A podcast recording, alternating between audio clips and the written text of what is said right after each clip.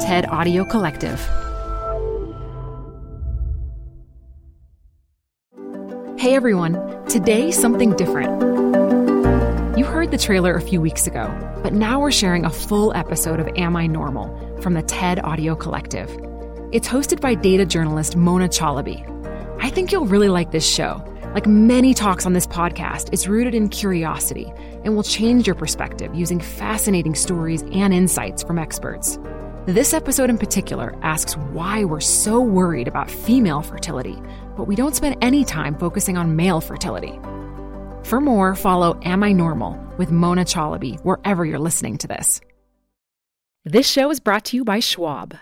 You're here because you like to keep a pulse on fitness trends. Well, now you can invest in what's trending in active lifestyle, healthy eating, wearable tech, and more with Schwab investing themes. It's an easy way to invest in ideas that you believe in. Schwab's research process uncovers emerging trends. Then their technology curates relevant stocks into themes. Choose from over 40 themes. Buy all the stocks in a theme as is or customize to better fit your investing goals, all in a few clicks.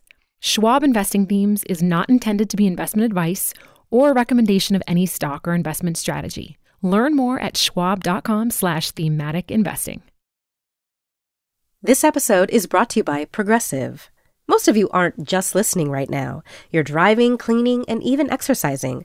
But what if you could be saving money by switching to Progressive? Drivers who save by switching save nearly $750 on average, and auto customers qualify for an average of seven discounts. Multitask right now. Quote today at progressive.com. Progressive Casualty Insurance Company and Affiliates. National average 12 month savings of $744 by new customers surveyed who saved with Progressive between June 2022 and May 2023. Potential savings will vary. Discounts not available in all states and situations.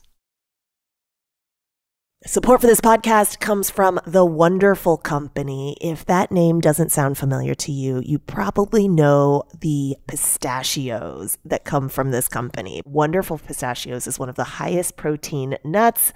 Get snacking and get cracking with a snack that packs a protein punch. I love the various wonderful pistachio flavors. So, in addition to the original flavor, I'm particularly fond of the salt and vinegar, and I keep little packets of them in my car so that I can eat and get some protein on the run. Visit wonderfulpistachios.com to learn more. Add a little curiosity into your routine with TED Talks Daily, the podcast that brings you a new TED Talk every weekday. In less than 15 minutes a day, you'll go beyond the headlines and learn about the big ideas shaping your future.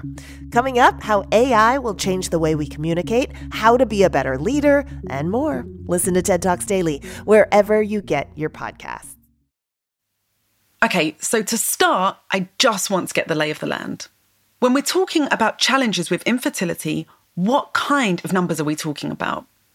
I asked my mum, not only because she's expressed a desire for grandkids on a regular basis, but because she was a practicing OBGYN for two decades. I think it's about, I didn't check how many, 20% or 15% of couples don't conceive within the first year. And we used to think it's two years waiting, but now it's one year if they're trying to have normal relationship like twice a week, once a week. My mum's talking about having sex once or twice a week. Then they don't conceive, then it is worth considering what is the reason. Most of the fertility numbers we have are based on the age of the womb. And there, the science tells us that our peak reproductive years are from our early to late 20s. After our 30s, fertility declines. At 35, we're geriatric. And by 45, it's nearly impossible to get pregnant without serious medical intervention. That being said, lots of people manage to make a baby once they're out of their 20s. My parents had me when they were both much older. They're not sure exactly how old because, like many immigrants, their birth documents are long lost. But my mum thinks. Late, very late 30, and maybe I could have conceived in my um, early 40s as well. Not all couples are that lucky, and the challenge seems to be increasing. In the US, fertility rates have plummeted. They're at an all time low. See, in the 1950s, there were more than 120 births per 1,000 wombers in the US. In 2019, there were 58 for every 1,000 wombers. Just to recap, that's from 120 down to 58. That is a big difference.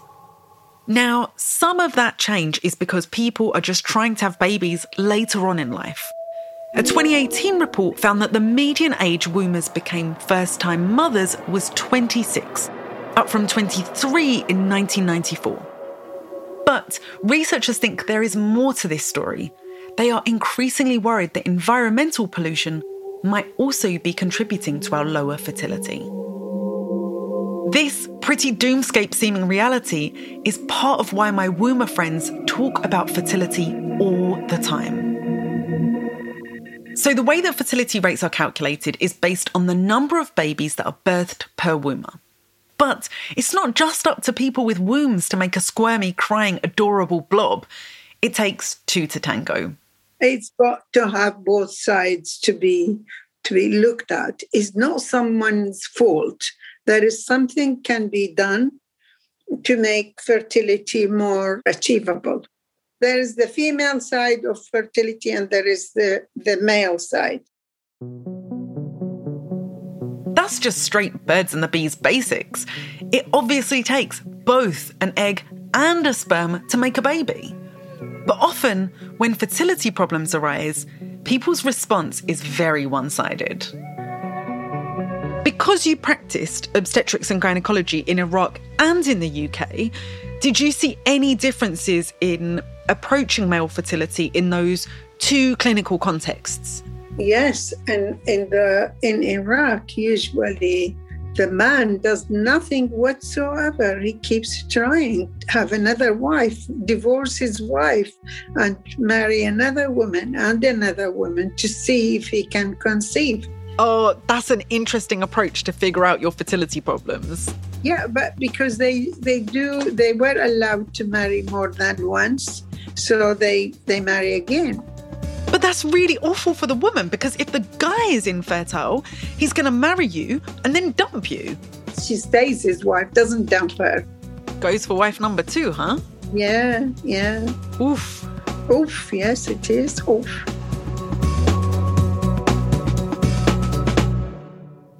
Now, that Iraqi example might sound super foreign, but I actually don't think it's a million miles apart from Western culture. My mum told me that when couples would visit her in London, the fertility conversation was also always focused on the womb. Wombers' fertility has been a cultural obsession over here too. In the old days, usually the the wife or the female partner goes to the doctor to seek some help to find out why she's not conceiving. But this has changed now. They do go together. Now, even when they go together, I said, What's the problem? His wife is not getting him pregnant. It's not him not getting her pregnant. So this this sort of attitude you get. The burden is on the woman. I certainly feel that burden. For God's sakes, growing up, there was a large photograph that was sat on top of our TV showing a vaginal birth taking place.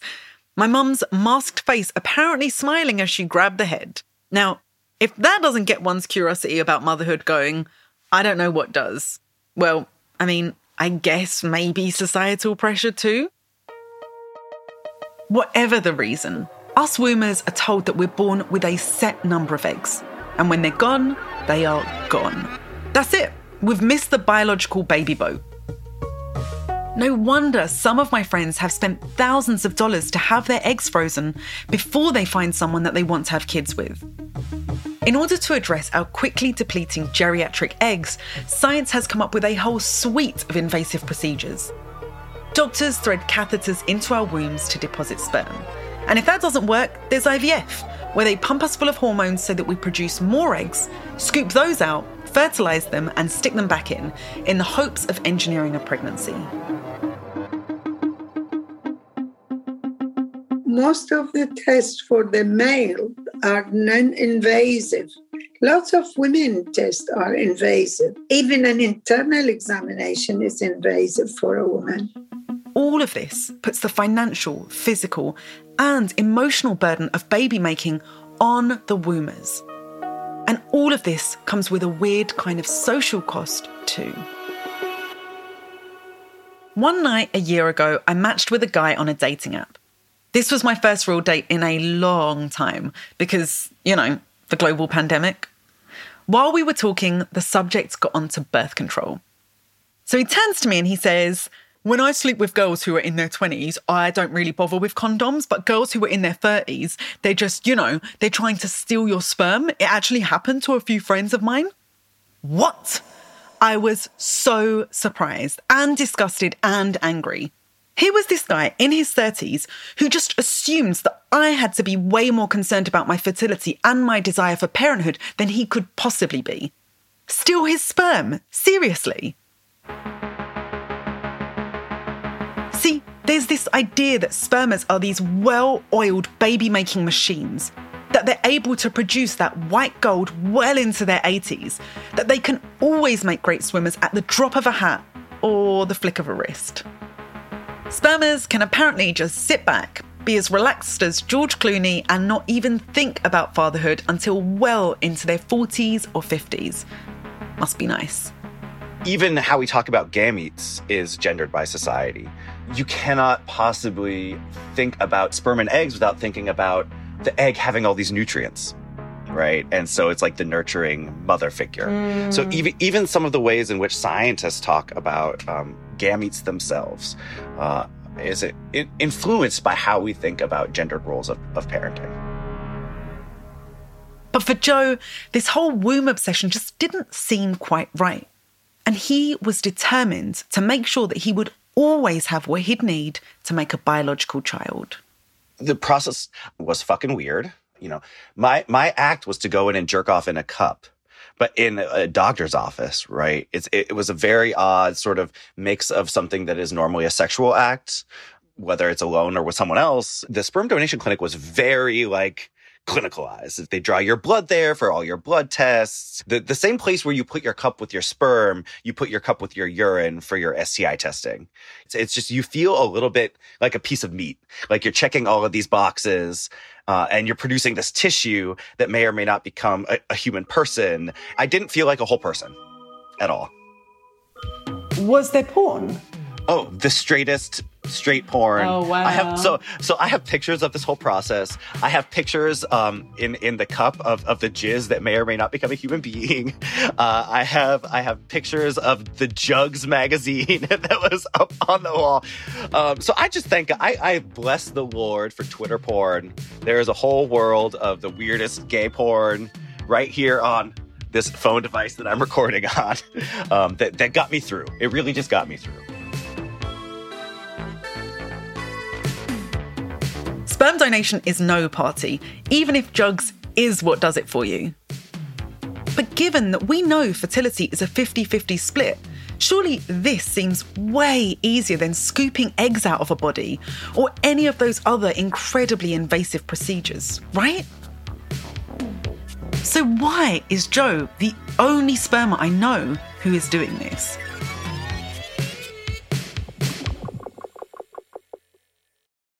This show is brought to you by Schwab. With Schwab investing themes, it's easy to invest in ideas you believe in, like active lifestyle, healthy eating, wearable tech, and more. Choose from over 40 themes. Buy as is or customize the stocks in a theme to fit your goals. Learn more at schwab.com slash thematic investing. Apple Card is the perfect cashback rewards credit card you can earn up to 3% daily cash on every purchase every day. That's 3% on your favorite products at Apple, 2% on all other Apple Card with Apple Pay purchases, and 1% on anything you buy with your titanium Apple Card or virtual card number. Visit apple.co slash card calculator to see how much you can earn. Apple Card issued by Goldman Sachs Bank USA, Salt Lake City branch, subject to credit approval. Terms apply. Part of why spermers just don't seem to be talking fertility over mimosas seems to be the science of fertility itself. See, scientists have been tracking humans' ability to conceive for the same amount of time that they've been looking at gravity, since at least the 1600s. By the late 1800s, fertility disorders in wombers were well known. But it would be decades before scientists had a standardized way to even assess sperm characteristics, let alone their ability to affect reproduction. A 1916 study making the case for deeper research into sperm said, quote, The study of this subject has been seriously handicapped by the almost universal assumption on the part of the laity that in the event of a childless marriage, the wife is wholly responsible. And for much of the rest of the century, science didn't spend much time questioning sperm fertility. To this day, one study found that in roughly a quarter of the cases where couples were having trouble conceiving, the spermers weren't even evaluated. And it wasn't until 2019 that the US Census Bureau published its first report on male fertility. And even though the word fertility appeared in the title, the report itself focused on family structure and relationships rather than biological fertility. And on top of all of that, much of our fertility data about wombers might not be telling us what we think it does. See, very few scientific studies about fertility have properly accounted for things like the age of the father. That means our data about fertility problems often obscures the role of sperm. What I'm trying to say here is that this is not just cultural. The research itself reinforces this emphasis on wombers and overlooks spermers. And that has real consequences for our bodies. A 2017 study followed couples who had fertility problems, and it found that many of them had difficulties conceiving, even when the womber had super invasive procedures. Later, these couples tried using donated sperm and a less invasive procedure. The couples then had a 44% success rate. 44% may not seem super high, but this was a group of people who weren't able to conceive even after these extreme lengths that they had gone to. And they switched sperm and they were more successful. Listen, I get that there are loads of people who are really into the idea of having children that share their DNA. But it seems like the way that we get there is often by resorting to just poking and prodding wombers. And yes, it's true, it's those people that carry the pregnancy for nine months and give birth to the baby. But it still doesn't make sense that the burden for male fertility problems is almost entirely placed on female bodies there has long been the assumption that sperm don't matter, right? The sperm has been looked at as sort of a binary. If the man is infertile, then there's a problem with the sperm. If the man is fertile, good to go. So age doesn't matter. Uh, underlying conditions don't matter. Health doesn't matter. You're not infertile. You have good sperm. Therefore, you're good to go uh, to make a child. And I think that has begun to be interrogated in the last decade with, again, studies on how sperm changes over age. And that's why Joe waited so anxiously for the results of his deposit. What makes a good sperm? My God. I learned more about this than I wanted to know. So everyone's like, oh, your sperm count, your sperm count. So yeah, it's about the sperm count, but also the sperm volume count is like number of cells per milliliter of fluid. If you jizz 10 milliliters of fluid, there will be more sperm than if you jizz 2 milliliters of fluid. Yeah. Motility is like how much they swim. Hmm. Morphology is like the size and shape of the cell. So for IVF, they also freeze your sperm and then thaw them out. And then it's like this per- the percent of sperm that survive freezing is another metric. And it's really all of these things together that indicates quality all of this might be things that spermers should be worried about, but we actually don't know because of that lack of research. Now, there are some scientists who have tried to highlight the implications of low quality and low quantity sperm, but their data was considered inconclusive and controversial. Part of the problem here is that there aren't enough volunteers who are willing to provide sperm. And the ones who do participate tend to already have fertility issues. See, the samples mostly come from people in Western countries where there have been declines in sperm quality. There has been growing evidence that may be due, in part, to the amount of chemicals that are now routinely entering our bodies. The research that is available suggests that age affects sperm makers just as it does egg makers. Over the course of a year, spermers over the age of 40 were a third less likely to conceive a child compared to those under 30, which, you know, feels kind of like the 40 year old egg cliff. This isn't just about conception, it's also about the likelihood of keeping a pregnancy and having a healthy birth. See, this other study found that sperm from people over the age of 35 has more DNA damage compared to those under 35. So, just like we think of wombers as having this higher risk of birth defects as they get older, the same is true for spermers. So, we don't know much about how factors like age, diet, or lifestyle affect sperm's quality. Should spermers who are trying to make a baby take their own kind of prenatal? Or should they stop balancing laptops on their actual laps? Should they eat loads of tuna? Or watch how they're riding a bike? I remember getting the phone call. I was biking and I felt the phone buzz in my pocket and I was like, I, I almost got in 13 car accidents. I was almost like, ruined the sperm on that bike. The sperm was already in the goddamn clinic at that point. I was good. The news Joe got about his sperm was pretty good. My sperm froze very well. and so my sperm was like on the low average side going into the freeze, but then gangbusters coming out. Joe's sperm was good to freeze for posterity. Who he might have this baby with, he doesn't have to figure that all out right now. His half cell kiddos are in the deep freeze, ready for if or when he decides that he wants to reproduce. I feel so much chiller about death now that my sperm is wow. sitting in a freezer somewhere. I'm like, oh, I could die, and something of me is still sitting somewhere. Most spermers don't carry around this infertility stress because science rarely tells them that they need to. They're going around the world clueless as to the risks of waiting too long to have children. But they do need to be aware of the implications, just as much as us wombers do. And here is the wildest part. Are you ready? Surveys that ask about fertility show us that male infertility is likely higher than female infertility. Science is approaching this whole issue ass backwards.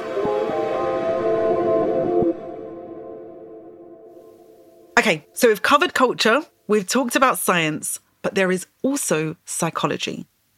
Some research that I came across found that when a spermer discovered that they themselves were infertile, they experienced similar levels of distress and depression as infertile wombers did all of that George Clooney chillness that society says men have, it's not so true. When spermers are told to be worried about infertility, they are, just like Joe was. So, on mm. the one hand, I'm like, you know, uh, I, I want men to feel these same pressures that women feel, but that's kind of just a desire to drag men down into the dirt. and it's not really about like full emancipation for all of us, you know? Yeah, yeah. And full emancipation is, yes, of course, it's being responsible and like yeah. trying to be the best parent you can from the moment that you start to think about conception. Yeah, I, I think um, the the notion of emancipation versus pain. My favorite writer, Alex Chee, wrote a line that goes something like "Pain is information," and and it teaches you. I was so freaked out, man. I am making a human fucking being that is like the the deepest shit that I could possibly do on the face of this planet. Ramifications for decades for my life. I'm making a life. It's scary as shit. Like there is, it's painful. You're worried about it, you know?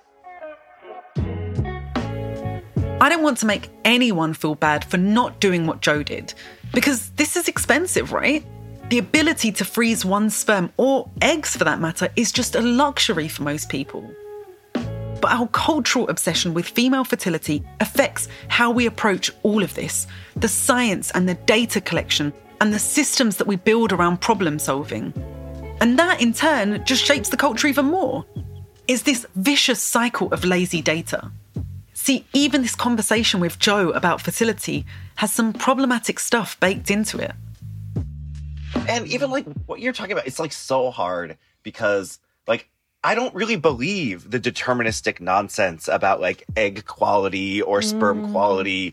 I think it's mad ableist to talk about like older sperm leading to certain conditions in the child. Like, I don't think autism is a bad thing for a child to have. But when you're in it, you feel it. Yeah. I felt it. And yeah. I, I knew that it was wrong to feel it, but I felt it anyway. I love that you've added that to the conversation because so I am also the product of like really old sperm. So on the one hand, I'm like, you know. And this is the challenge in talking about fertility because we've baked all kinds of cultural norms into our understanding of it, including what makes for a quote normal kid. The privilege of not being told that you have to think about fertility is not just a spermer privilege, it's also a cisgender privilege. When it comes to fertility research about trans or non binary people, there's even less of it. Culture is an extremely strong force in shaping how we frame scientific questions and how we go about solving what we see as problems. So it's really important to check the basic assumptions that are built into the questions science and research asks.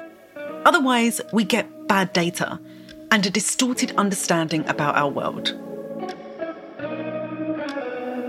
Personally, all of this data is still a bit of a bummer. See, the numbers show me that with every passing month, my probabilities of becoming a parent dwindle. So much of my fertility is outside of my control, I don't even know if I'm able to get pregnant, let alone how many eggs I have left in the old ovarian baskets. But I can control when I try to become a parent and who I do it with. And so I have come up with a great solution. I am keeping my eyes open for some nice young sperm. I'm kind of kidding, but also I'm really not. If I can, I'd like to find some fast swimmers to offset my ratty old eggs.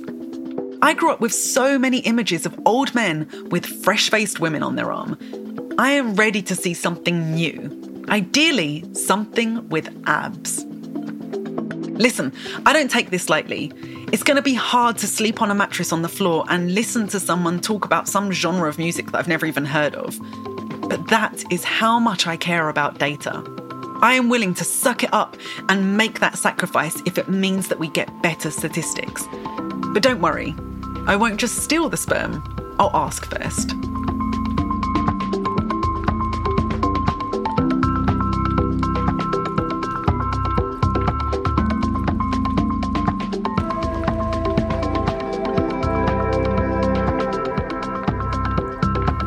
Am I Normal is part of the TED Audio Collective. It's hosted and produced by me, Mona Chalabi, and brought to you by TED and Transmitter Media. This episode was produced by Joanne DeLuna and Wilson Sayre. Wilson is also our managing producer, along with Lacey Roberts. Sarah Nix is Transmitter's executive editor, and Greta Cohn is our executive producer. The TED team is Michelle Quint, Ban Ban Cheng, and Roxanne Hylash. Jennifer Nam is our fantastic researcher and fact checker. Additional production by Domino Sound. Original theme song by Sasami. Michelle Macklem is our sound designer and mix engineer. A special shout out to my OG womber and a former OBGYN, my mum. To get the transcripts and research that I talked about in this show, you can check out the link in the show's description. And you can find out more from Joe Osmundson on his fantastic podcast, Food for Thought. We're back next week with more Am I Normal? Make sure that you follow the show in your favourite podcast app that way, you can get every episode delivered straight to your device. If you enjoyed the show and want to support us, you can hit the share button and send it to someone. Maybe someone who's trying to have a kid. Or you could just send it to every spermer you know.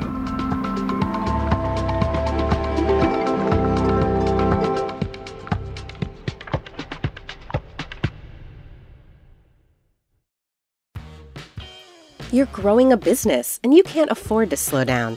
If anything, you could probably use a few more hours in the day. That's why the most successful growing businesses are working together in Slack.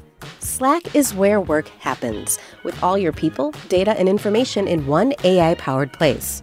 Start a call instantly in huddles and ditch cumbersome calendar invites.